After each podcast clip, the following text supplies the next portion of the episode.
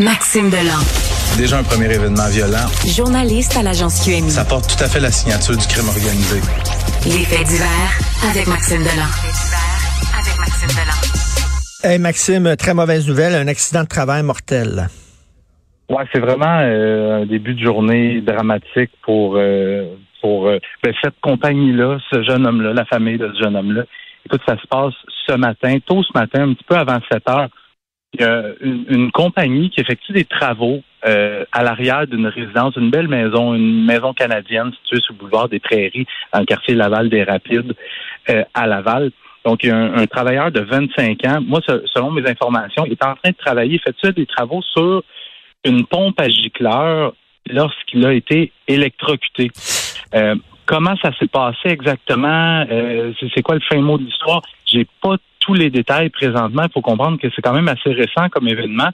Euh, donc, une fois qu'il est électrocuté, il tombe, il tombe dans la rivière des Prairies, en tout cas sur le, hmm. en bordure de la rivière des Prairies, au point où les pompiers de Laval ont été appelés pour un sauvetage nautique. Finalement, ce que la police de Laval me dit, c'est que la victime, le jeune homme de 25 ans, était étendu sur la berge, donc vraiment en bordure de l'eau, en bordure de la rivière des Prairies. On l'a transporté d'urgence à l'hôpital. Pardon, Richard.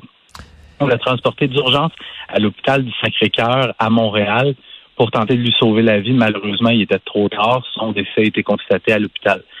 Euh, présentement, sur place, on a des unités de scène de crime, les techniciens d'identité judiciaire de la police de Laval qui vont bon euh, prendre des photos, documenter la scène pour les inspecteurs de la commission de la santé et des normes de la, la CSST, la CNESST maintenant.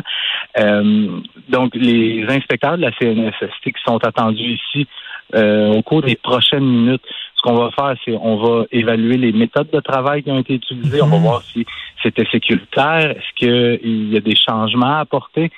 tu sais, la CNESST, Richard, ont quand même du pouvoir là, sur, euh, au niveau professionnel. Ils pourraient, ils pourraient juste euh, dire à la compagnie, écoutez, vous reprenez pas vos activités tant et aussi longtemps que les méthodes de travail ne sont pas sécuritaires. Est-ce que c'est ce qui s'est produit? Est-ce qu'il y avait des méthodes euh, de travail qui n'étaient pas sécuritaires? Est-ce que c'était lui ou lui qui était imprudent ou qui avait peut-être pas mis des gants ou certains équipements qu'il devait porter? On ne sait pas encore au moment. Exactement. Donc, pour le moment, on en est là. Euh, et euh, pour le moment, j'ai pas d'autres détails euh, concernant cette histoire-là, mais malheureuse histoire, un autre accident de travail à survenir. Écoute, 25 ans, c'est jeune. Merci beaucoup, Maxime. De merci. On t'écoute tantôt avec Benoît Dutrisac. Ça marche. Salut.